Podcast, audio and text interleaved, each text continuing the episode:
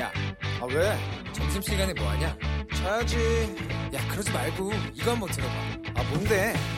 지금 당장 라디오를 켜봐 나른한 오후 깨울 시사 토크쇼 모두가 즐길 수 있고 함께하는 시간 유쾌하고도 신나는 시사 토크쇼 오태훈의 시사본부. KBS 라디오 오태훈의 시사본부 2부 문을 열었습니다.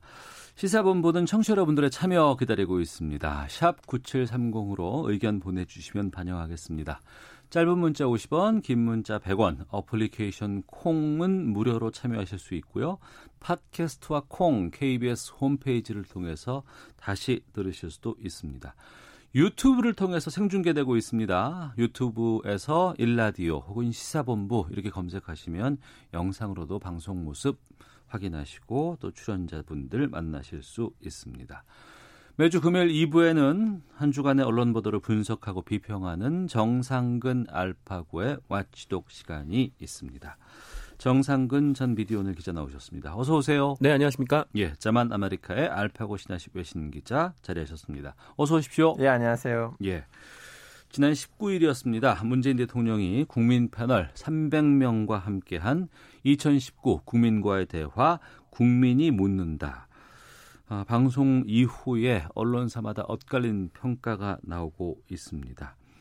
진솔했다, 음. 뭐 어수선했다, 뭐 중구난방이었다 여러 평가들 나오고 있는데 두 기자가 어떻게 보셨는지도 궁금하네요. 먼저 알파오 기자부터.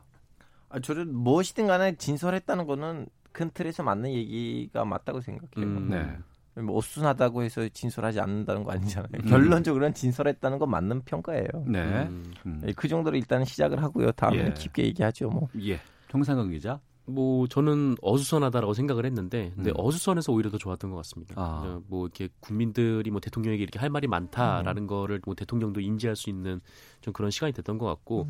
또 국민들이 뭐 이렇게 뭐 이런저런 얘기를 많이 하셨잖아요. 뭐 음. 본인 얘기도 하시고 네. 또 하여튼 뭐 다른 얘기도 하시고 그랬는데 어, 그런 얘기가 이 대통령 귀에 이제 직접 들어가고 또 대통령이 그거를 듣고 또 대답을 할 수 있는 그 자리 자체가 굉장히 좀 좋았던 것 같습니다. 네. 하지만 이렇게까지 아무런 각본 없이 이렇게 할 수 있을까라고 생각하시는 분들도 계신 것 같고. 또그 이후에 그렇기 때문에 너무 좀 이렇게 소란스럽지 않았느냐 정리가 잘 안 됐다라는 뭐 그런 얘기들도 나오고 있는 것 같은데 음, 사전 각본 없이 국민들의 즉석 질문에 대통령이 답하는 이른바 town hall meeting 방식으로 진행됐다고 하거든요. 이전에 대통령들의 소통과는 상당히 좀 달랐어요.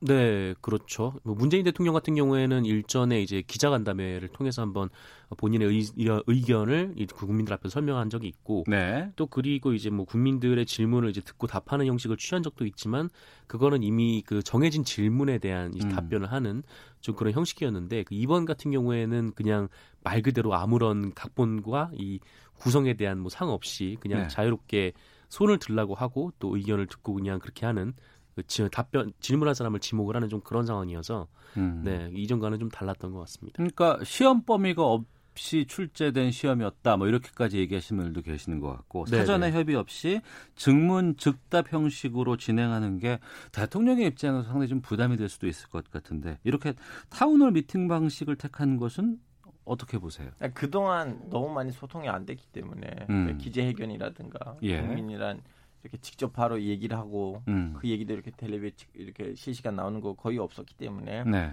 그 동안에 이제 그 기록을 정산하는 음.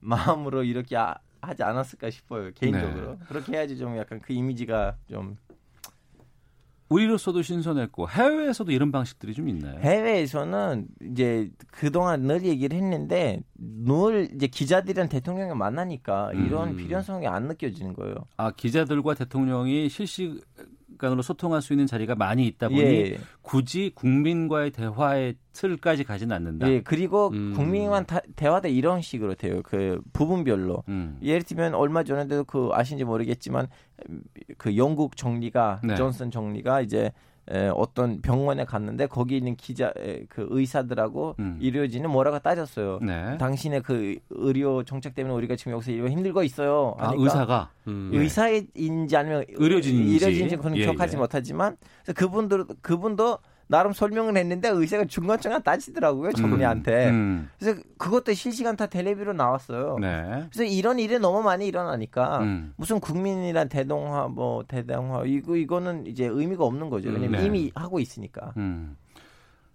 정상훈 기자는 네. 어떻게 보셨어요? 아 이렇게 뭐 얘기가 나오는 거 음. 근데 이게 뭐 저는 좀 예전에 이제 기자간담회랑 좀 비교를 해서 많이 봤는데 네. 어쨌든 뭐 기자간담회는 그 뭐랄까요 좀 그 주어지는 질문들이 음. 좀 약간 좀 그 국민들의 실생활과는 좀 멀게 느껴지는 부분들이 있었어요. 예. 네, 그러니까 뭐 지금 같으면 만약에 이제 뭐 기자간담회를 했다면은 아마 조국 전 장관에 대한 질문들이 거의 줄을 이뤘을 테고 음. 또 이제 거시적인 경제에 대한 질문들 그런 것들이 쭉 나왔을 텐데 네. 근데 사실 그 국민들 입장에서는 그게 이제 그 자기 생활에 맞닿아 있는 게 아닐 수도 있거든요. 그래서 어.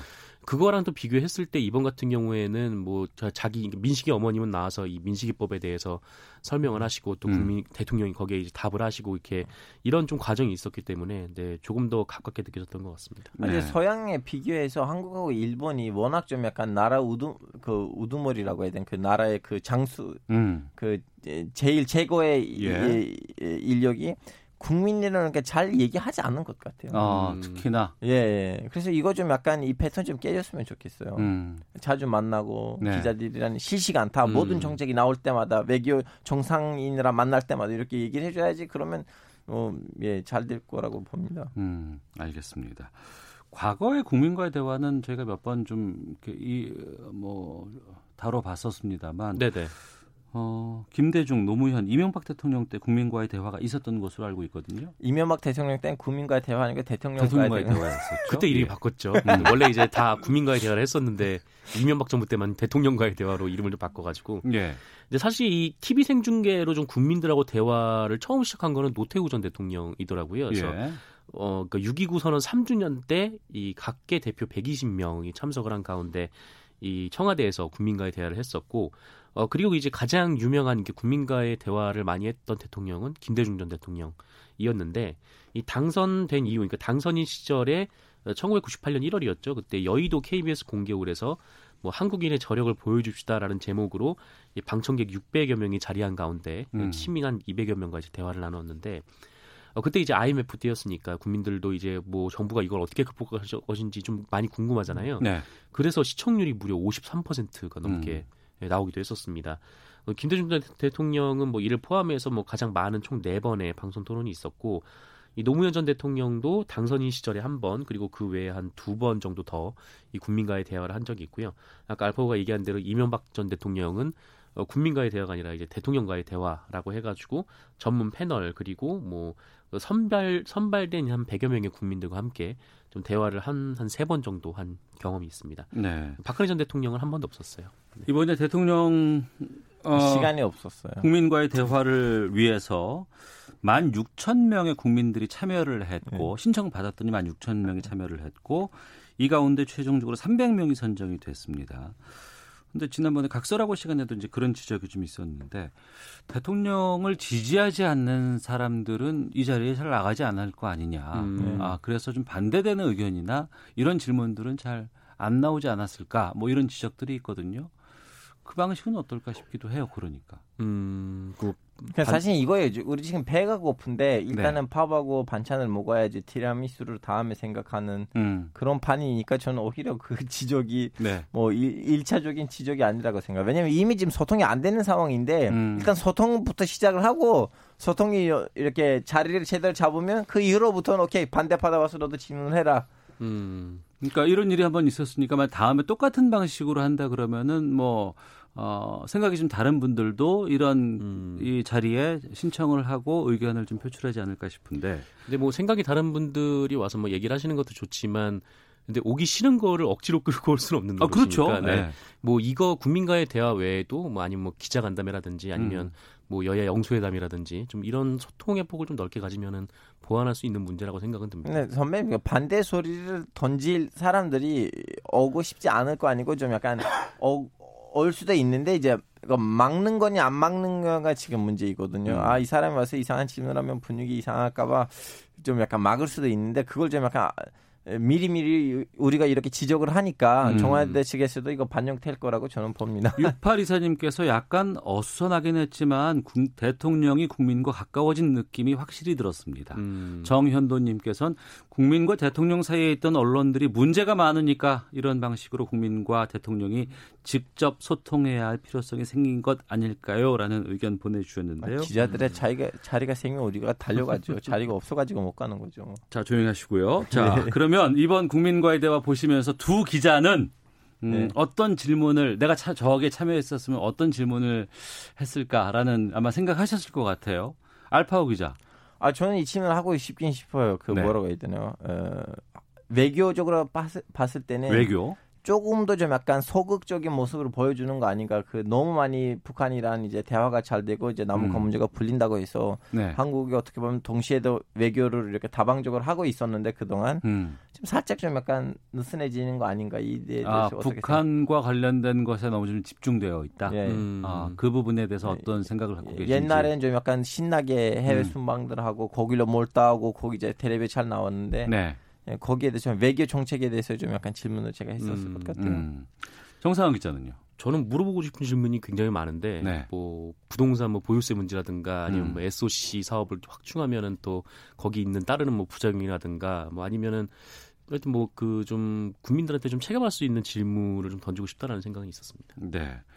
4596님께서 이번 국민과의 대화 대부분 이 정부를 지지하는 사람들이 많이 참석한 느낌이었습니다. 경제 안보와 같은 민감하고 중요한 사항이 다루어지지 않아서 아쉬웠습니다. 라는 문자도 보내주셨습니다. 근데 문재인 대통령 중간중간 좀 사과하다는 듯한 말들도 하셨잖아요. 예, 예. 그래서 뭐 자기 지지자들 왔다고 해서 거기 대잔치를 하는 것도 아니고 중간중간 대통령도 인정을 하고 사과를 했다면 음, 저는 일- 좀 좋은 뭐 회의라고 생각해요. 네.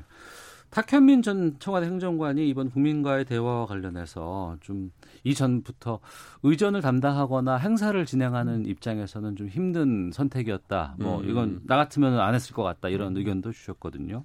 다음에 좀 국민과 소통하는 자리가 또 생긴다 그러면 지난번에 KBS와의 대담은 1대1 기자와의 대담이었고 네, 네. 그때 KBS가 많이 혼났고 이번에 MBC는 이제 300명의 이제 패널들이 함께한 이런 국민과의 만남이었는데 어, 또 뭐 지금 여러 가지 생각들이 나오고 있고 음. 다음에는 좀 이런 걸 한다 그러면 어떤 거 어떤 형태로 어떤 점을 보완해서 하는 게 좋다고 보세요? 음. 정상훈 기자?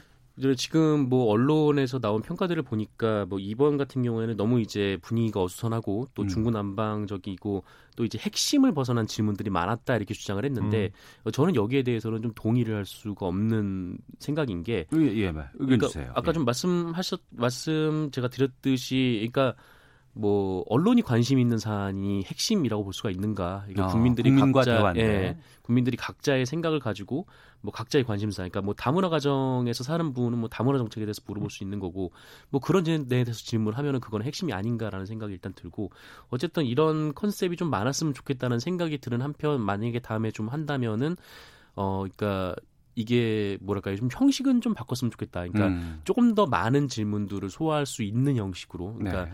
뭐 이렇게 질문을 뭐 그 자리에서 이렇게 쭉 이렇게 듣는 것도 좋지만 음. 아니면 핵심 질문들을 먼저 포스트잇 같은 데 적어서 뭐 그렇게 뽑아서 네. 한번 들어보는 것도 괜찮겠다라는 생각이 듭니다. 운영에 좀 묘를 좀 발휘했으면 좋겠다라는 네, 네. 의견 같고요. 알파오 기자는요? 저는 이제 이러한 자리가 필요 없어졌으면 좋겠어요라고 음. 생각해요. 이미 음. 국민이란 뭐 일주일에 한 번씩이라든가 아니면 아- 한 달에 몇 번씩이라든가 분야별로 이렇게 만나서 음. 분야별로 질문을 자유롭게 받으면 그럼 이런 어수선한 부분도 없어지지 않을까 싶어요. 네. 횟수를 좀 늘렸으면 예, 좋겠다. 예. 다양한 곳에서 다양한 형태로 음. 그렇죠, 그렇죠. 알겠습니다. 정상근 전 미디어오늘 기자, 자만 아메리카의 알파고 시나씨 외신 기자와 함께 한 주간에 있었던 미디어에 대한 비평들 watchdog하고 있습니다. 다음 주제로 넘어가겠습니다. KBS 내용인데요. KBS가 지상파 최초로 어, 메인 뉴스 프로그램이죠. 뉴스 9. 어, KBS 9시 뉴스라고 우리가 주로 보도 네. 얘기를 하는데 메인 앵커에 어, 여성 기자를 발탁해 어, 신선한 시도라는 평가를 받고 있다고 합니다. 이전에는 주로 그 중년의 남성 앵커가 네네. 메인이었고 이제 여성 앵커가 젊은 여성 앵커가 서브였다 그러면은 이번에는 어 현재까지 지금 발표된 내용을 보면 여성 앵커가 메인 진행을 맡고 남성 아나운서가 서브 진행을 하는 그런 형식이라면서요? 네, 그렇죠. 뭐 그동안 이제 좀 나이가 있는 중년의 남성이 음. 첫 소식을 포함해서 좀그 네. 그 딱딱한 뉴스를 좀 전하는 형태 그리고 그 이후에 이제 여, 젊은 여성 아나운서가 그다음에 좀 말랑말랑한 아이템들을 좀 전하는 말랑말랑한, 형식, 네, 아. 좀 그런 형식이었다면 이제 그 역할에 좀 경계를 두지 않겠다라는 음. 것이죠. 예. 뭐 누가 메인이다, 뭐 KBS 측의 얘기를 들어보니까 뭐 누가 뭐 메인이다, 뭐 서브다 이럴 것 없이 음. 일단 두 그러니까 여성 기자와 이 남성 아나운서의 나이도 비슷하고 네. 어, 두 사람이 이제 좀 어떤 역할이 이제 고정관념의 그 같이 필요 없이 뭐 서로 이제 그 뉴스를 이제 전하는 좀 그런 방식이 될 것 같습니다. 네. 그 이소정 기자가 이번에 아웃시 뉴스 앵커로 발탁이 됐는데 네. 소개해 주세요. 그러니까 2003년에 KBS에 입사를 하고 뭐 사회부, 경제부, 탐사제작부에서 취재 경험을 가지고 있는 기자이고요. 이 멕시코 반군 사바스티스 아, 사파티스타의 그 가장 먼저 음. 세계에서 가장 먼저 인터뷰를 해가지고 2006년에 이제 올해의 여기자 여기자상을 또 수상하기도 했습니다. 어. 어 그리고 또 3.1운동 100주년 특집, 뭐 조선학교 재일동포 어, 민족교육 70년으로 한국 방송대상 작품상도 받았고요. 또 KBS 2의 그 아침 뉴스타임, KBS 1의 미디어 비평을 진행하면서 어, 진행 능력 역시 좀 갖추었다라는 평가를 받고 있습니다. 네. 그러니까 이소정 기자와 최동석 아나운서가 아홉시 뉴스를 진행하게 됐는데 왜 이렇게 갑자기 바꿨을까라는 궁금증들이 많은 분들이 좀 있는 것 같습니다. 알파고 기자는 왜 이렇게 했다고 보세요? 아니 왜 이거는 이슈화가 되는지 모르겠어요. 왜 여성 아나운서가 하면 왜 안 돼? 뭐 특별한 아, 안 되는 거 없어요. 그럼 아니 왜 그 뭐 무슨 그렇게 특별해요? 그 이때 이때까지 왜 없었어요?라는 음. 질문은 제 보기에는 더 핵심적인 질문이에요. 음. 네. 우리 지금 선진국을 지향하고 음. 그렇게 가고 있는데 네. 왜 이때까지 없었냐? 음. 우리는 이걸 가지고 지금 따져야 돼요. 네, 네. 제가 진짜 많은 면에서 더 한국이 제가 음. 데워놨던 터키보다 훨씬 나은데 네. 근데 이렇게 짜잘한 거 보면 터키는 좀 나은 부분들이 있더라고요. 예를 들면 음. 터키에서 제일 그 이런 식으로 따질 때는 제일 잘 나가는 앙, 에는 뭐지? 앙, 앵커? 앵커. 예. 앵커 중 한 명이 나이가 60대를 넘으신 할머니 같은 분이 있었어요. 음. 어. 너무 잘하시니까. 어. 그 자리를 끝까지 유지했어요. 네. 이런 것들이 왜 한국에 없느냐. 음. 저는 오히려 거기가 더 핵심적인 질문이라고 생각해요. 지금 이 우리 지금 이서정 아나운서의 지금 결력을 봤잖아요. 예전에 네. 뭐뭐 했는지. 음, 음. 아 그래야지 국민한테 설득시키는 거예요? 뭐예요 이거? 왜 저한테 그러세요? 지금 KBS 관계자가 한 명밖에 없으니까. 알겠습니다. 제가 다 받아야죠. 예. 아 밖에 가서 그 저는 위계 질서 제대로 따릅니다. 흑사들 앞에서 초라고. 이 구호보님께서 언제까지 여성 아나운서가 꽃처럼 뉴스 스튜디오에 앉아 있어야 합니까? 이번 여성 앵커 발탁은 너무도 잘한 결정입니다. 라는 의견도 보내주셨습니다. 어, 뭐 앵커가 변하는 것도 중요하겠습니다만 KBS의 뉴스가 아무래도 포맷이라든가 이런 전반적인 것들이 좀 달라지지 않을까라는 기대도 좀 있기도 하거든요. 네, 그렇죠. 이게 아마 그 KBS가 뭐 알파고처럼 지금에서야 이게 화제가 된 게 좀 이상하긴 하지만 음. 어쨌든 뭐 처음으로 이 평일 지상파 메인 뉴스 앵커에 이제 그 여성을 세우고 거기 이제 홍보를 했단 말이죠. 네. 많은 분들이 여기에 관심을 가지고 또 KBS 뉴스를 볼 텐데, 음. 그럼 저는 이제 이때부터 좀 중요한 것 같아요. 그러니까 K, 많은 분들이 KBS 뉴스를 딱 봤을 때, 뭐 이전과는 좀 다른, 음. 좀 국민들에게 좀 와닿을 수 있는 그런 컨텐츠들이 나온다면은 이 실험은 이제 성공하게 되는 것이고, 네. 이제 그렇지 못하게 된다라고 하면은 뭐 이 실험은 실패, 실패하게 되는 음. 좀 그런 상황이 될 것 같습니다. 네. 알파오 기자가 지적해 주셨습니다만 KBS의 경우 뭐 다른 지상파 음. 방송에도 마, 마찬가지였지만 중년의 남성 기자 그리고 여성 아나운서 이 음. 조합이 거의 30년 넘게 네. 오랫동안 고정적으로 계속해서 고정은 아니었음에도 음. 불구하고 고착화돼서 좀 진행이 되어 왔었는데 이런 공식 같은 것들이 없죠 해외에서. 잘 없죠. 어. 이거 다 70년대 80 냉정에서 다들 버리고 왔어요. 예, 예. 근데 한국은 아직도 냉정에 있는 그뭐 일본도 마찬가지예요. 음. 한국만 뭐라고 하면 안 되는데 일본에도 마찬가지인데 이거 좀 이제 바뀌어야 돼요. 네. 사실은 일부 방송국들 이렇게 지성파 아닌 방송들에서 이미 엄청나 깨졌었거든요. 음. 이름 말하고 싶지 않지만 어떤 방송국에서 투시 뉴스를 여성 아, 아노 앵커가 혼자서 담당할 때도 있었어요. 네. 근데 이제 지상파가 아니었다는 거 문제고. 음. 그래서 이제서 변하고 있다는 건 좋은 의미죠. 뭐 여자가 방금 전에 그 멘트에 나오듯이 무슨 꽃처럼 나와야 돼요. 그분들 기자이고 아니면 음. 아나운서인데 네. 자신을 보여줘야 돼요. 네. 음. 지상파 뉴스 프로그램에서 네네. 이런 새로운 시도나 변화들은 그 전에도 좀 깜짝깜짝 있진 않았었습니까? 네, 뭐 이게 참 이게 깜짝으로 받아들여진다는 것도 좀 알파고 얘기 들으니까 좀 부끄럽긴 한데 2004년에 SBS가 처음으로 그러니까 최초로 어, 결혼한 여성을 네 앵커석에 앉혔어요. 음. 이것도 좀 놀라운 일이죠. 네, 결혼했다는 것도 이제 니수거리가 되네. 기분 그 당시엔 그랬나 봐요. 그 당시에는 네. 네. 그러니까 이전에는 이제 미혼 여성들이 네. 앉아 있었는데 결혼한 여성이 앉았다라는 것도 좀 화제가 됐었고 또 2007년에 MBC가 이 주말 메인 뉴스 앵커의 김주아 기자를 단독 앵커로 음. 또 내세우기도 했었고요. 근데 지금 이제 평일이라는 좀 상징성이 있는 거죠. 어 그리고 뭐 여성 아나운서, 여성 더블 앵커 체제 뭐 이런 것도 실험이 또 있었습니다. 어 그리고 또 이게 좀 얼마 전 일이긴 했는데 그 MBC에서 그 뉴스를 전하는 아나운서가 네. 여성 아나운서가 안경을 끼고 나와서 그것도 화제가 됐었어요. 음. 네, 그것도 참 놀라운 눈이 나쁘면 하죠. 안 되겠네요. 그 얘기네. 다들 이제 안경을 안 쓰고 예. 렌즈를 끼고 나왔었죠. 음. 그러니까 여성들은 안경을 안 쓴다. 이게 네. 이 방송계에서는 좀 고착화된 음. 성적 고정관념이었던 것 같아요. 네. 네. 지금 두 분의 말씀을 들어보니까 상당히 우리가 이쪽만큼은 보수적이었구나라는 네. 생각이 들거든요. 왜 그랬을까 싶은 생각이 좀 있네요. 아니 그동안 이제 한국 정치가 한그 언론인들이 싸워야 되는 문제가 너무 많은데 어. 이, 이, 문제가 이제 아잔데에서 밑으로 밀린 어. 거예요. 알파 기자가 봤을 때. 예, 왜냐하면 한국 사회가 극복해야 되는 사회적 문제들이 너무 많은데, 음. 근데 이걸 가지고 싸울 틈이 없었나 봐요. 아, 음. 그런 시각도 있을 수 예. 있겠군요. 정상훈 기자는.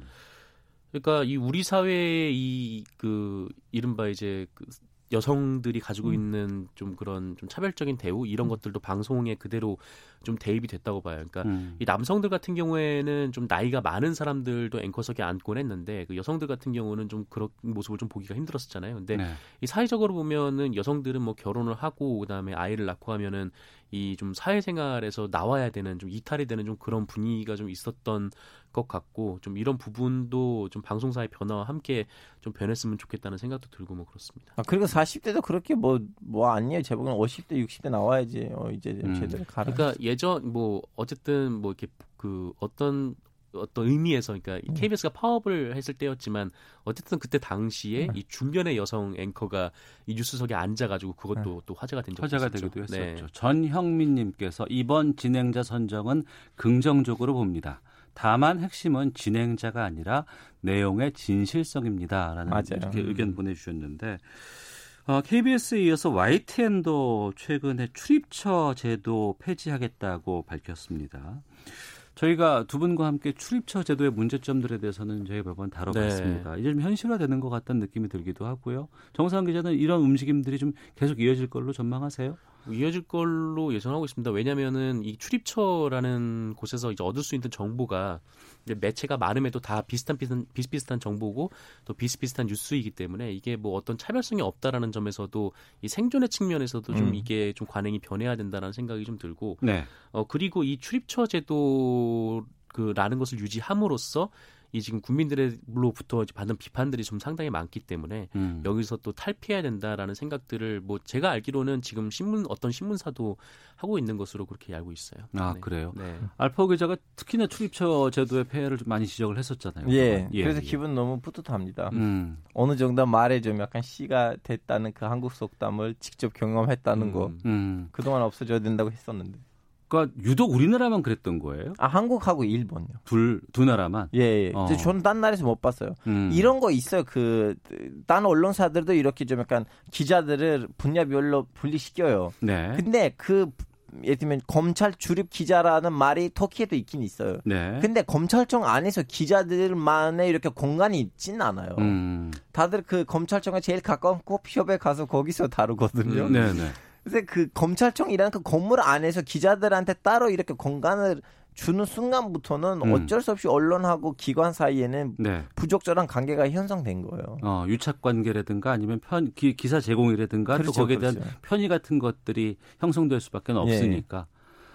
알겠습니다. 그러니까 뭐 앞으로 좀 이렇게 변하겠죠. 그러니까 어떤 그 검찰에 출입하는 기자가 뭐 그 검찰에서 나오는 뭐, 뭐 살인 뭐 그뭐 네. 그뭐 납치 뭐 이런 여러 가지 사건들을 한꺼번에 다 다루는 게 아니라 음. 어떤 사건에 대해서 기자가 그 사건에 대해서 뭐 그 검찰부터 이제 법원까지 쭉 취재를 함으로써 그렇게 아. 네 그렇게 되면은 그 사건에 대한 전문성도 키울 수 있고 그 그렇죠. 그 사건으로부터 우리 사회가 좀 배울 것도 좀 이제 얻어낼 수 있고 맞아요. 그렇게 지금, 지금 말씀하신 게 생각났는데 저도 이제 기자 교습 생활이라고 해야 되나 한달 네. 동안 회사에서 그런 거 했었는데 이제 우리가 법원을 출퇴근했을 때는 출입했을 때는 사건별로 우리는 다뤘거든요. 음. 그날 어, 이런 이런 사건이 있었다고 얘기하시는 거 아니고 우리가 야 이런 사건이 있었는데 이거 어떻게 됐어? 네. 음. 이거 위주였어요. 음.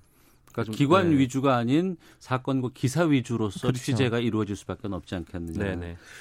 긍정적으로 좀 영향을 끼쳤으면 좋겠다는 생각 들었습니다. 자, 한 주간의 미디어 비평 와치도 정상근 전 미디어오늘 기자, 자만 아메리카의 알파고 신하 씨 외신 기자 두 분과 함께했습니다. 두 분 오늘 말씀 고맙습니다. 네, 고맙습니다. 감사합니다. 헤드라인 뉴스입니다.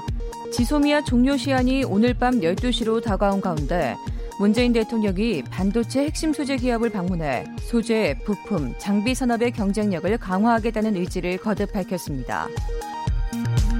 고노다로 일본 방위상은 한일 군사정보보호협정 지소미아가 종료되면 잘못된 메시지를 북한과 주변국에 주게 돼 우려된다고 말했습니다. 제주 차기도 해상에서 불이 난 대성호의 선미 인양 작업이 성공적으로 종료됐습니다. 사고 원인을 파악하는 데 중요한 뱃머리의 침몰 위치를 파악하기 위한 수중 수색도 이어지고 있습니다. 미국을 방문 중인 김현철 통일부 장관이 금강산 관광 재개를 적극 추진하겠다고 말한 데 대해 미국 정부가 유엔 제재를 이행해야 한다는 기존 입장을 재확인했습니다. 지금까지 헤드라인 뉴스 정원 나였습니다. 이어서 기상청의 윤지수 씨 연결합니다. 네, 미세먼지와 날씨 정보입니다. 오늘과 내일 대기 확산은 비교적 원활하겠습니다. 때문에 대부분 지역 보통이거나 좋은 단계의 미세먼지 상황이 예상되는데요. 하지만 오늘 낮에 대기가 정체하는 일부 지역, 주로 중서부 지방이 될 텐데 농도가 다소 높게 나타날 수 있겠습니다. 경기도 북부 지역이나 세종, 충청 북도 지역은 예시적으로 나쁨 단계가 예상된다는 점도 염두에 두시는 것이 좋겠습니다. 오늘은 절기 소설이지만 크게 춥지 않겠습니다. 오히려 어제보다도 기온이 다소 오를 텐데요. 어제 서울의 낮 최고 기온 9도였고 부산은 16.3도였는데 오늘 서울은 16도, 부산과 제주는 20도 안팎까지 오르면서 일교차가 더욱 벌어지겠습니다. 내일까지는 평년 기온을 크게 웃도는 비교적 온화한 날씨가 이어지겠지만 일교차가 크다는 점 염두에 두시는 것이 좋겠습니다. 비교적 맑은 날씨도 계속 이어지는 가운데 오늘 낮엔 제주도 지방만 산발적으로 빗방울이 조금 떨어질 것으로 보이고 내일도 다른 지역보다는 제주 도 지방의 구름량이 먼저 늘 것으로 보입니다. 지금 서울 기온은 15.4도, 습도는 18%입니다. 지금까지 미세먼지와 날씨 정보였습니다. 다음은 이 시각 교통 상황 알아보겠습니다. KBS 교통정보센터의 이승미 씨입니다. 네, 이 시각 교통 상황입니다. 오늘 오후 2시부터 세종로 소공원에서 집회가 열립니다. 집회 후에 경복궁역을 지나서 효자 치안센터까지 두 개 차로 이용해서 행진을 합니다. 참고하시기 바랍니다. 현재 종로 신설동역에서 동, 동묘암역 쪽으로 상수도 파열 사고로 하위 두 개 차로가 부분 통제되고 있어서 주의 운행하셔야겠고요. 고속도로는 서울 양양고속도로 서울 방향으로 서종나들목 부근 1차로에서 사고 처리하고 있어서 조심하셔야겠습니다. 서울 외곽고속도로 판교에서 일산 쪽은 소래터널 부근에서 송내까지 4km가 정체인데요. 이 구간 사고 여파도 있습니다. 장수나들목 1차로에서 사고가 났는데요. 여기를 200m 정도 지난 지점 3차로에서도 사고 나서 혼잡하고요. 평택 제천 고속도로 제천 방향으로 대소 분기점에서 금왕 꽃동네 쪽으로 4km 구간 작업 여파로 정체 계속되고 있습니다. KBS 교통정보센터였습니다. 오태훈의 시사본부는 여러분의 소중한 의견을 기다립니다. 짧은 문자 50원, 긴 문자 100원의 정보 이용료가 되는 샵 9730, 우물정 9730번으로 문자 보내주십시오. KBS 라디오 앱 콩은 무료입니다. KBS 라디오 오태훈의 시사본부. 지금 여러분은 대한민국 라디오 유일의 점심 시사 프로그램을 듣고 계십니다. 쿠바 혁명에 대해서 혹시 아십니까? 어, 우리에게는 정말 한없이 멀게만 느껴지는 이야기죠. 그리고 그 쿠바 혁명의 주역들 하면 피델 카스트로 체게바라 책이나 뭐 역사 관련해서는 이분들의 이름을 들어봤습니다만 이 쿠바 혁명을 이끈 주역 중에 임은조라는 인물이 있습니다. 쿠바 이름으로는 헤로니모라고 하는데 이 헤로니모의 이야기를 다룬 다큐멘터리 영화 헤로니모가 어제부터 개봉 상영되고 있습니다. 오태훈의 시사본부 금요초대석 다큐멘터리 영화 헤로니모를 만든 전후석 감독과 말씀 나눠보겠습니다. 어서 오세요. 네, 반갑습니다. 네, 어제 개봉을 했어요. 네, 맞습니다. 예, 개봉하면 많이 좀 떨리고 그러지 않아요? 아, 네, 떨리는 마음도 분명히 있고요. 예. 사실 저는 음. 저 개인적으로는 이게 제가 처음에 뭐 극장에 걸어야겠다, 뭐 상업적으로 성공해야겠다고 하고 시작한 게 아니라서 네. 사실 극장에 헤로니모가 있는 것만 해도 사실 벅차긴 한데 어. 저희 배급사 대표님께서는 예. 그래도 제가 감사함을 표하기 위해서 더 많은 사람들이 오면 좋을 거잖아요. 어. 그래서 최대한 많은 사람들 하기 위해서 홍보 많이 하고 있습니다. 예, 그러면 이게 첫 영화예요? 첫 영화입니다. 예. 아 그래요? 네네. 어. 그러면 어제 딱 걸리고 나서 이제 극장을 끝나고 나서 나오시는 관객들의 표정이라든가 반응 같은 것 긴장되게 느끼셨을 것 같은데 뭐라고들 하셨어요?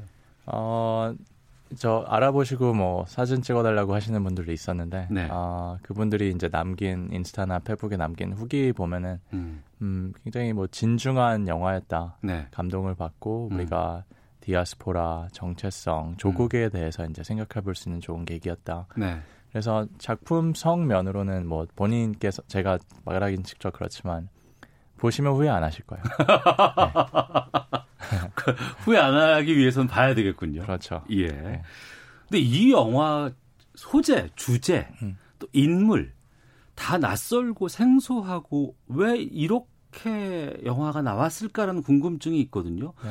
왜이 영화를 만들게 되신 거예요?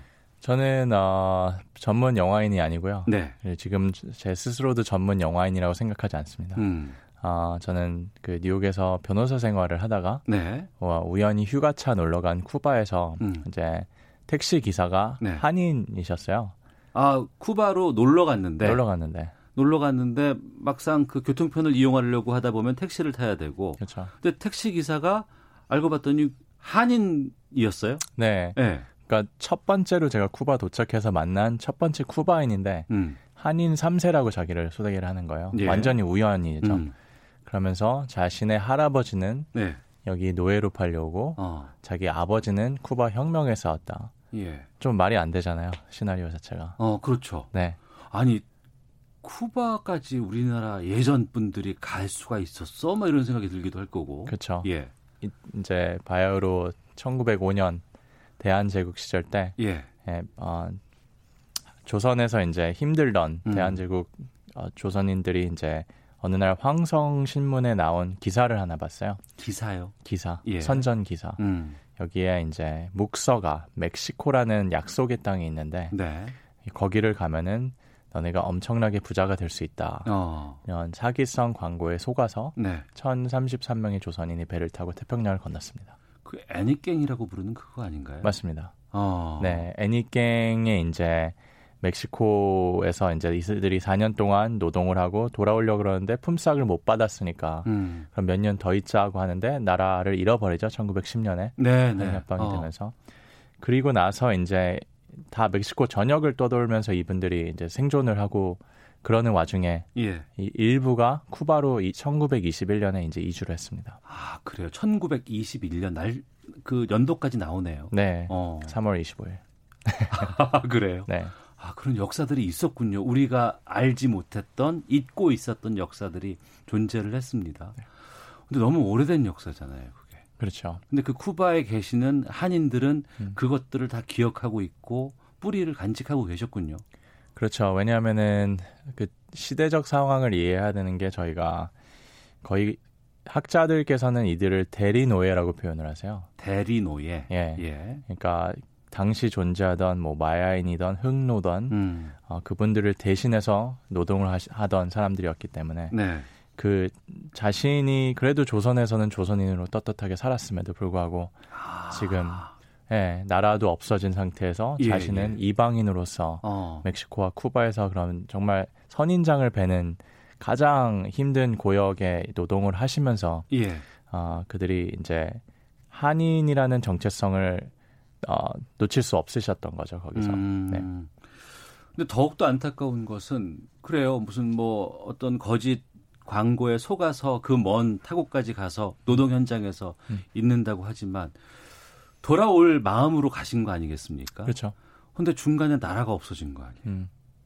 일제 강점기가 돼버리고. 그렇죠. 이분이 이분들이 이제 4년 동안 기존의 멕시코 농장에서 일을 정말 하시면서 어, 가지셨던 유일한 소망이 음. 빨리 조국으로 돌아가는 거였다고 하더라고요. 네. 근데 나라가 없어지면서 말씀하신 대로 예, 멕시코 전역을 떠돌아다니는 이방인의 신세가 되었죠. 그 중에 한 분이 이제 쿠바로 가셔, 가시게 됐고 음. 또이 영화의 주인공이 이제 어, 아버지가 그 역할을 하신 것 같은데. 네, 맞습니다. 근데 그렇게 힘들었던 시기에 소중한 돈을 모아서 음. 독립 자금으로 이분들이 보내주셨다고요? 네, 그 참 저도 이거 하면서 놀란 게 사실 이분들은 나라가 당시 우리나라는 그 멕시코랑 수교도 안 돼 있었어요. 그래서 예, 예. 이런 기사가 나는 것도 불법이었고 음. 이들이 어, 멕시코로 가는 것도 불법이었어요. 예. 네, 공식적인 채널이 아니었기 때문에. 음. 그 어떻게 보면 나라가 이들을 등한시한 거잖아요. 네, 네. 가서도 막상 뭐 외교관이 파견이 된다든지 음. 다시 이들을 송환하려는 그런 움직임도 없었는데 이들은 어, 나라는 자신을 버렸어도 자신들은 나라를 잊지 않은, 않은 그런 케이스죠. 네. 영화의 주인공은 헤로니모임이라는 임은조님입니다. 맞습니다. 지금까지는 헤로니모임의 아버지의 역사를 지금 저희가 쭉 해서 지금 따라가서 온 거예요. 맞습니다.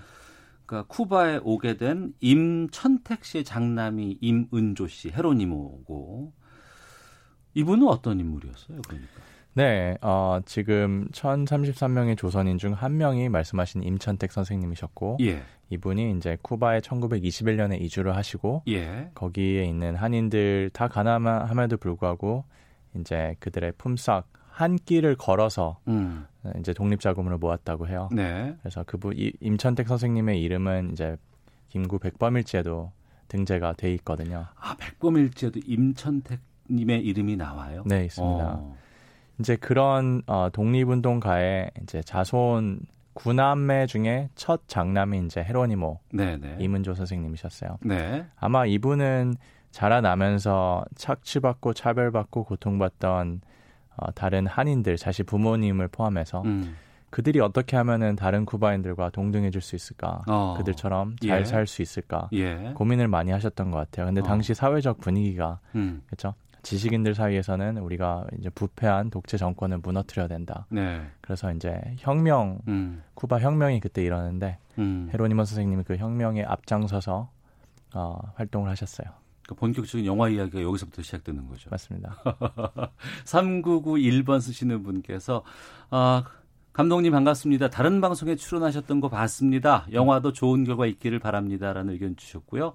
3699님께서는 저는 정말 처음 듣는 이야기네요. 역사 이면에 감추어진 한국인이 있었군요라는 의견 보내 주셨어요. 네. 그러니까 이제 우리 독립 의 역사 또 이제 이주민의 음. 디아스포라의 아픈 역사들 이런 것들이 있는데 음. 지금 이제 보면은 이제 쿠바 혁명 이야기가 나오게 됩니다. 네.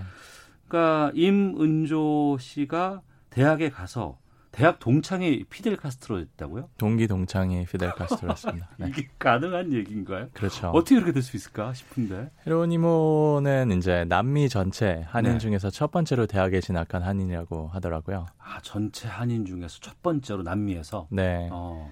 근데 이제 아바나 아바나 법대 또 예, 법대를 예. 가셨어요. 어. 이분이 가니까 이제 피델 카스트로가 예. 어, 같이 있었고 그때 피델 카스트로는 그러니까 저희가 쿠바 혁명하면 보통 그 게릴라 전투복을 입은 음. 체게바라, 뭐 피델 카스트로 정글에서 싸우는 사람들을 저희가 보통 생각하잖아요. 예, 예. 근데 헤로니모 임 같은 경우는 어떤 역할을 했냐면 도시에서 게릴라 역할을 했어요.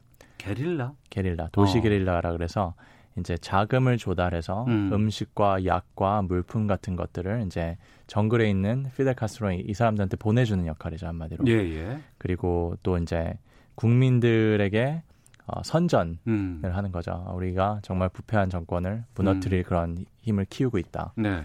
그래서 그런 역할로 이제 나중에 훈장도 받으시고 음. 그리고 카스트로 정부에서 이분이 차관까지 하셨어요. 차관이요? 네. 아 그래요? 네. 어 그러면 정말 그야말로 쿠바의 영웅이고 쿠바 사람 아니에요? 그렇죠. 쿠바 사람입니다. 어. 이제 여기까지가 저, 영화의 전반부고요. 예. 네. 그 뒤는 또 네. 구, 어, 굳이 이제 말씀을 하시진 않으실 것 같고. 하겠습니다. 아 그래요? 네. 아. 자, 금요 초대서 쿠바 혁명에서 싸운 한국인 헤로니모 임의 삶을 다룬 다큐 헤로니모를 만든 전우석 감독과 이야기를 나누고 있습니다. 그러면 쿠바에서 혁명에 성공을 하고 차관까지 지냈던 사람이면 헤로니모가 어마어마한 자리에 가는 분 아니에요. 그렇죠. 네. 어, 이분은 음, 이제 여기서 여러 정치적, 사상적, 이념적 이런 충돌이 음. 벌어지죠. 왜냐하면은 네. 쿠바 혁명에 앞장섰다는 것은 이제 카스트로 정부에서 동조를 하고 음. 어, 거기서 30년 정도 공직 생활을 하셨기 때문에 네. 아, 이분은 아마 정말 그 길만이 그 배고픈 인민들한테 음. 더 좋은 삶을 어, 줄 수 있을 거라는 확신이 있으셨던 것 같아요. 네. 근데 이제 구소련이 붕괴를 하고 어. 그리고 북한은 뭐 고난의 행군 시기가 있었다면 쿠바에도 비슷한 시기가 있었거든요. 예, 예, 사람들이 예. 다 가난해지고 어. 그 그러던 와중에 헤로니모 선생님께서 1995년에 대한민국에 초청이 되세요. 1995년에 네. 광복 어. 50주년 기념회라서 예. 어, 그때 당시 김영삼 대통령께서 어, 세계 전역에 퍼진 한인들을 한번 모으는 자리를 하자. 음. 그래서 헤로니모 선생님께서 적성 국가로서는 처음으로 쿠바인으로 쿠바인으로 예. 한국을 왔는데 거기서 이분의 전환점이 생기죠. 아, 나는 쿠바의 혁명의 주역이었고 쿠바 사람이고 쿠바에서 차관까지 지냈는데 음. 어? 내 뿌리라고 하니 한번 가보자라고 우리나라를 갔다 오셨는데 그때 변화가 생긴다고요. 네, 그때 뭐 이거는 영화 스포일러긴 하지만 네. 아, 헤로니모 선생님께서 한국에 오셔서 딱 도착해서 하신 말씀이 아 이곳이 우리 아버지가 90년 전에 떠난 그곳이구나 음. 그러면서 어, 많이 통곡하셨대요. 음. 네. 그리고 나서 이제 여러 사람들을 만나면서 네. 아버지의 평소 가르침 그러니까 음. 너는 한인 정체성을 버리지 말라 너는 한글을 배워둬라 음. 그런 말을 자기가 평소에 지키지 못한 거에 대해서 엄청난 후회를 하고 예. 그 남은 여생을 그런 복원을 하기 위해서 자기가 헌신을 한다고 약속을 하고 다시 돌아가셨대요. 아 그래요. 네. 그게 계기가 됐던 게 1995년에 한국을 첫 방문한 그때. 네 맞습니다. 아 9447님이 그런 한국인들이 있었다니 이야기를 듣다 보니 좀 울컥하네요. 고속도로 운전 중인데 울컥하게 만들면 어떡합니까? 라고 사연 보내주셨는데 아, 죄송합니다. 안전운전 하시고요. 음, 그러니까 임은조 헤로니모의 입장에서는 음. 혁명의 성공도, 성공도 경험했었고 음. 또 몰락도 경험했었고 맞습니다. 참 많은 이야기가 담겨 있을 것 같다는 생각이 듭니다. 그리고 우연한 기회에 그 자녀를 음. 전우석 감독이 만나신 거 아니에요. 네. 휴가 갔다가. 이런 우연의 연속들이 계속 이어진다는 게 참 어쩌면 숙명 같다는 생각이 좀 들기도 하네요. 네. 음, 뭐 다르게 설명할 길이 없어요. 저는 지금 3년간의 어. 여정을 돌아봤을 때. 예. 음, 왜냐하면 제가 그 기존부터 이런 디아스포라, 음. 그러니까 재외 동포죠. 네네. 아, 뭐 조선족이 됐던 재미 동포가 됐건 브라질에 음. 사는 사람이 됐건 네. 제독 네. 동포건 음. 탈북민이건 입양하던 음. 어, 자신들의 정체성에 대해서 고민하는 친구들이 굉장히 주위에 많았었거든요. 예. 그러, 그래서 저 역시 이제 한반도 밖에서 한인으로 살아간다는 게 과연 어떤 뜻이고 음. 우리가 조국과의 어떤 관계를 연대를 해야 될까 이렇게 늘 고민하던 차에 헤로니모의 딸을 만난 것은 사실 저는 운명 외에는 사실 다 표현할 길이 없습니다. 그러니까 전우석 감독도 한인 2세신 건가요, 그러면? 네, 저는 미국에서 태어났고 이제 한국에서 또 유년기를 보내고 어. 대학 바로 전에 이제 미국에 가서요. 예. 계속 있었죠. 어, 단순히 뭐 체게바라나 뭐 카스트로와의 동창이었다, 혁명의 주역이었다 이걸 떠나서서 95년에 우리나라를 방문하고 돌아가셔서 음. 그 이후에 한인 커뮤니티를 위해서 엄청난 역할을 하셨다는 얘기도 들었습니다. 이제 여기서부터 이제 영화 후반부가 시작되는데 예. 전반부가 이제 100% 쿠바인으로서의 음. 헤로니모의 삶이었다면은 음. 후반부는 100% 한인으로서 네. 정체성을 이분이 살신성인 보여주는 모습으로 어. 영화가 네, 진행됩니다. 글쎄요, 저도 아직 영화를 다 보, 질 못해서 지금 고민 중에 있습니다만 한 번의 방문으로서 그런 결정을 내릴 수 있다는 건 참 특별하거든요. 음. 어떻게 보세요? 음, 저는 이분이 아버지의 영향이 굉장히 컸던 것 같아요. 음, 음 그리고 아, 그 전까지 있었던 자신이 믿어왔던 어떤 사상가는 아닌데 이분이 네. 인문주의자세요. 어. 그러니까 결국은 사람들이 어떻게 제일 잘 먹고 음. 행복하게 살 수 있는지를 늘 연구를 하셨는데 네. 어, 자기가 믿었던 어떤 사회주의 사상 음. 어, 그게 몰락하면서 굉장히 많은 상실감이 있었던 것 같고 네. 그렇기 위해서는 우리가 그럼 삶의 존재에 어떤 명분을 부여를 해야 되느냐 음. 이런 고민하던 중에 아 자신의 뿌리 네. 뿌리에서 사, 저는 이 사람이 새로운 의미를 찾으신 것 같아요. 어. 네. 이문조님은 돌아가셨습니까? 2006년에 타계하셨습니다. 그러면은 어, 정 감독은 한 번도 뵌 적이 없네요. 너무 보고 싶습니다. 아 그러면 한 번도 본 적이 없는 영화 주인공을 그렇다고 해서 많이 유명한 분도 아니고 자료가 많은 것도 아닐 것 같습니다. 다큐로 이어간다는 게 참 어려운 작업일 것 같기도 하거든요. 어, 얼마나 어려운지 몰라서 시작을 했었던 것 같아요. 네, 네. 아, 처음에 시작할 때는? 네. 어, 많이 힘드셨어요? 어, 네, 뭐 이제 자금 조달해서, 음. 왜냐면 영화를 더 좋게 만들고 싶은 욕심이 있었고, 예. 그리고 이제 무엇보다 제가 굉장히 많이 찍었어요, 여러분들을. 음. 근데 이제 90분 동안 긴장감을 유지시키고, 너무나 이게 주쿠난방 여기 퍼지지 않고 이제 헤로니모 음. 선생님 삶을 통해서 네. 쿠바 한인 그리고 우리나라 역사 그리고 더 나아가서 디아스포라라는 얘기를 하, 고 싶었기 때문에 음. 편집하는데 많이 뭐 힘들었죠. 네. 2384님께서 애국자가 따로 있을까요? 정말 쿠바의 한인들 이런 분들이 애국자네요. 음. 3288님께서 점심상 차리는 중인데 가슴이 뜨거워집니다. 영화 꼭 보겠습니다 라는 사연도 보내주셨는데 쿠바의 한인들 이런 분들이 애국자네요 라고 얘기를 해주셨습니다만 정말 그 한인의 어떤 정체성을 갖고 있는 분들에게 우리가 디아스포라 이렇게만 또 치환할 수는 없는 것 같아요. 보니까 맞습니다. 제가 사실 이러, 이거 하면서 유태인 공부를 조금 했어요. 네. 유태인들은 이스라엘 밖에서 사는 유태인들이 이스라엘 안에 있는 유태인들보다 숫자가 더 많거든요. 어. 근데 이 유태인 그러니까 이스라엘 안에 있는 유태인들은 단지 이스라엘 안에서만 태어나서 살아가는 이들을 유태인이라고 지칭하지 않습니다. 음. 세계 어디에서 태어났건 음. 자신이 유태인이면은 그 유태인의 정당성을 인정해줘요. 예. 근데 저는 우리나라에서 디아스포라 재외동포를 바라보는 시각이 음. 현저하게 그 수준에 미치지 못한다고 생각해요. 네. 그러니까 우리만 진정한 한국인이고 음. 뭐 해외 나간 사람들은 아 너는 더 이상 한국인이 아니다. 어. 어. 그랬을 때 이제 쿠바 한인 후손들이 가끔 한국에 올 기회가 있는데 네네. 네. 그런 취급을 받을 때 되게 마음이 아프다고 하, 죠 어. 외국인 취급을 받고. 예. 그래서 저희가 이제 한인이라는 정의를 범주를 넓히는 그런 좀 계몽이 있었으면 좋겠어요. 음. 이 영화를 통해서. 네. 3699님, 애니깽 농장에서 그 고생을 하신 분들 자녀 중에 이렇게 훌륭한 분이 있었다니 감동적입니다. 3919님, 애니깽 농장에서 일하던 분들에 대한 다큐를 본 적이 있습니다. 교육용으로도 참 좋은 소재가 될 것 같습니다. 의견도 주셨고, 9131님께서 또 3288님께서 영화 보고 싶은데 제목을 다시 한번 말씀해 주세요라고 보내주셨는데, 헤로니모. 헤로니모. 헤로니모. 네. 예. 극장을 많이 잡기가 요즘 쉽지 않을 것 같은데요. 네, 어제 겨울왕국이랑 저희가 같이 개봉을 해서 네 많이 힘듭니다. 아 겨울왕국이랑 같이 또 아, 같은 날 올렸네요. 같은 날 올렸어요. 네. 아 그래요. 그래서 저희가 마케팅하는 거는 음. 겨울왕국 볼려면 헤로님도 같이 봐라. 아 예. 이게 예. 더 좋을 것 같아요. 예. 겨울왕국도 보시고. 그렇죠. 또 헤로니모도 같이 보시고 네. 어, 그렇게 해서 좀 많은 분들이 좀 보셨으면 좋겠다는 말씀 드리고요. 또 네. 저희가 놓치고 있었던 부분들, 생각하지 못하고 있는 부분들까지 참 의미 있게들 말씀해 주실 것 같습니다.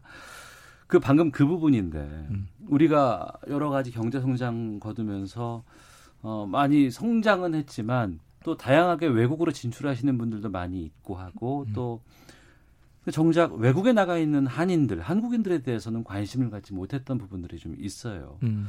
그러니까 어때야 한다고 보세요?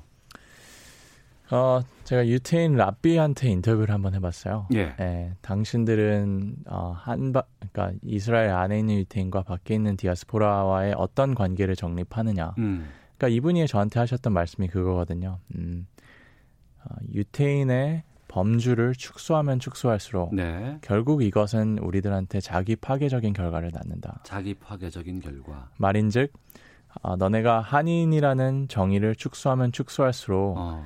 더 한인이 될 수 있는 사람들이 적, 적어지지 않겠냐. 음. 왜더 이걸 저, 정의를 넓혀서 음. 더 많은 사람들을 한인으로 받아들이고 같은 어, 인종으로 민족으로 이렇게 품을 수 있는 그런 음. 마음을 왜 안 갖느냐. 네. 이게 저한테 반문을 하시는데 제가 할 말이 없어지더라고요. 어. 네.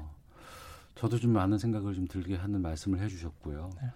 끝으로 전우석 감독이 추천해주신 노래를 들어볼까 하는데 이 헤로니모의 OST를 소개해 주셨어요. 제목은 고향의 봄. 맞습니다. 노래를 누가 부르죠? 제 이소은 어, 가수님이시죠? 예, 예. 이소은 씨. 이소은 예, 씨. 예. 네. 근데 이분이 또 변호사가 되셨잖아요. 예. 변호사로 이제 뉴욕에서 활동하면서 같이 많이 뵌 분이신데 아 같이 공부하셨어요? 이소은 씨하고? 아니요 같은 뭐 법대에서 공부하진 않았는데 저희가 음. 변호사 시험을 같은 곳에서 같은 날 같은 장소에서 봤어요. 아 그런 인연으로. 네.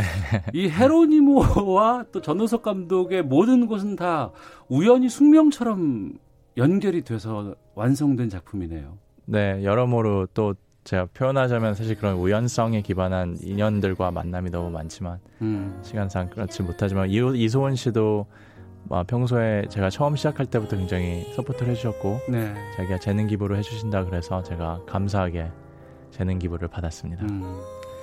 금요초대석 쿠바 혁명에서 싸운 한국인 헤로니모 임의 삶을 다룬 다큐 헤로니모를 만든 전우석 감독과 함께 했습니다. 이소은의 고양이 범 들으면서 저희들 인사드리도록 하겠습니다. 영화 꼭 보겠습니다. 오늘 말씀 고맙습니다. 감사합니다. 저도 인사드리겠습니다. 다음 주에 뵙겠습니다. 안녕히 계십시오.